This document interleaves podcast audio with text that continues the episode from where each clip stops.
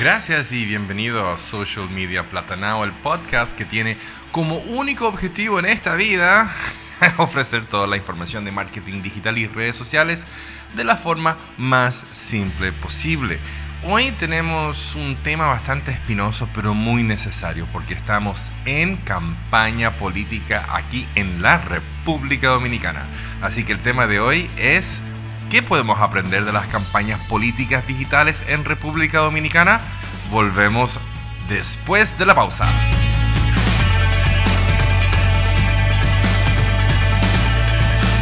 Con cada día que pasa nos acercamos a las elecciones presidenciales aquí en el país. Y aunque mi afán no es hablar de política, me gustaría decir unas cuantas palabras para ver qué hemos podido aprender hasta el momento de las campañas digitales que han hecho los partidos políticos.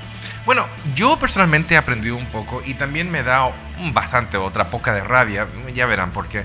Pero yo personalmente tengo un par de cosas que he aprendido de las campañas políticas que hasta el momento he podido ver en YouTube y Twitter y obviamente he escuchado en Spotify y todo. Mejor dicho, más bien las campañas que me han obligado a ver en YouTube y Twitter, ¿ya?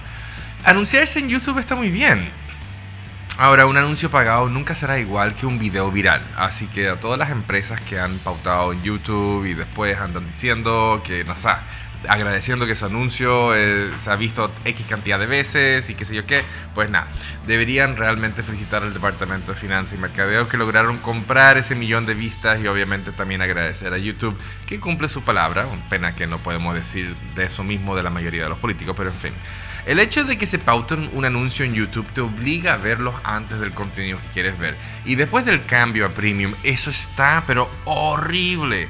No importa si estás viendo algún seminario, curso, tutorial, un shout out aquí al Antinoti de Sergio Carlos, o algo interesante o importante, así como un discurso del presidente de la República, que siempre tiene un par de miles de visitas, eh, de vistas, si es que tiene un par de miles, ¿ah? O de repente si estás viendo por enésima vez la chapa que vibran de la materialista, que te cuento, está casi bordeando los 180 millones de visualizaciones. Te están obligando a ver algo que por naturaleza no quieres ver. Nuestras mentes están bloqueando el contenido pagado y patrocinado. El marketing digital se basa hoy en día en conectar con las personas, no imponer un mensaje. Ahora, es muy probable que la persona que ve la chapa que vibra en YouTube aún está acostumbrada a consumir contenido de esa forma. Así que un anuncio pagado no es tan mala idea, aunque no es lo ideal. pero si hablamos de las tendencias pagadas en Twitter, aquí sí tenemos un problema. Una máxima del marketing es saber dónde polula tu mercado.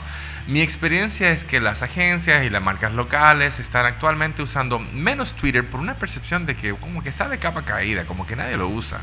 Y prefieren ir a Instagram o Facebook, incluso hasta Snapchat para capturar ese demográfico joven. Así que la plataforma se ha quedado un poco para los intelectuales de mediana edad, vintage como yo, ¿ya? Por eso hay que, hay que escribir. Al parecer la generación nueva no está muy de acuerdo con ese approach de escribir mucho, ¿ah?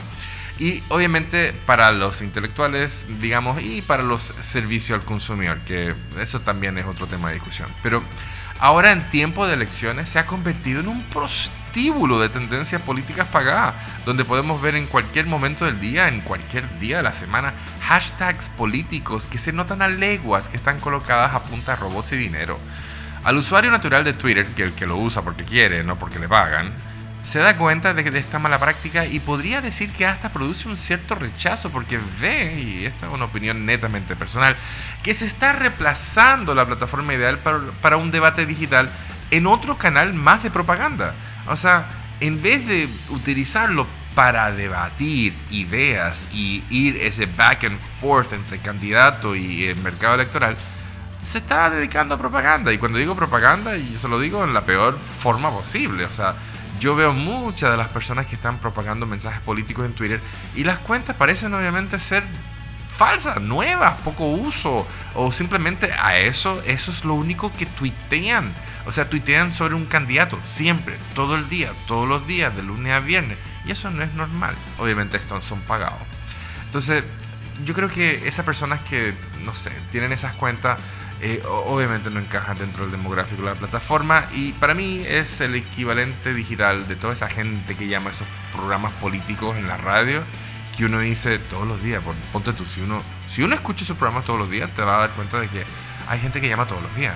Hola, es la sombra de Herrera. Dime, sombra, ¿cómo tú estás? Aquí, qué estoy ok. Y ahí comienza y dice, sombra de Herrera llama todos los días. Sombra de Herrera no tiene un trabajo. Ah, no, espérate, sí tiene un trabajo. Es llamar a la radio todos los días. Para eso le pagan.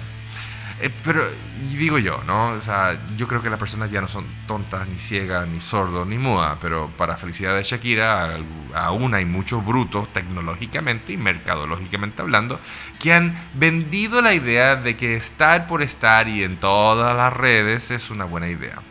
Claro, como estamos hablando de dinero para una campaña financiada por el pueblo, a ellos no les duele, ni a muchos otros tampoco les duele también. Esperen, a nosotros sí nos debería doler, ¿no? O sea, conchole, perdón. Al final sí hablé de política. Al parecer no podemos escapar del tema. Después de todo, estamos en tiempo de elecciones. Señores, eso fue el podcast de hoy. Ojalá que les gustó. Recuerden visitar mi casa digital en www.edgarargüello.com, también en LinkedIn, en Instagram, en YouTube y hablando de estar en todas las redes, en Twitter y en Facebook. Y claro, también si les gustaría ver eh, pasar por mi curso digital de redes sociales para bienes raíces. Está el link en la descripción de este podcast. Le mando un gran abrazo. Ojalá que le haya gustado el episodio de hoy. Nos vemos pronto, nos escuchamos pronto. Ya, mientras tanto, un abrazo. Cuídense mucho. Chao.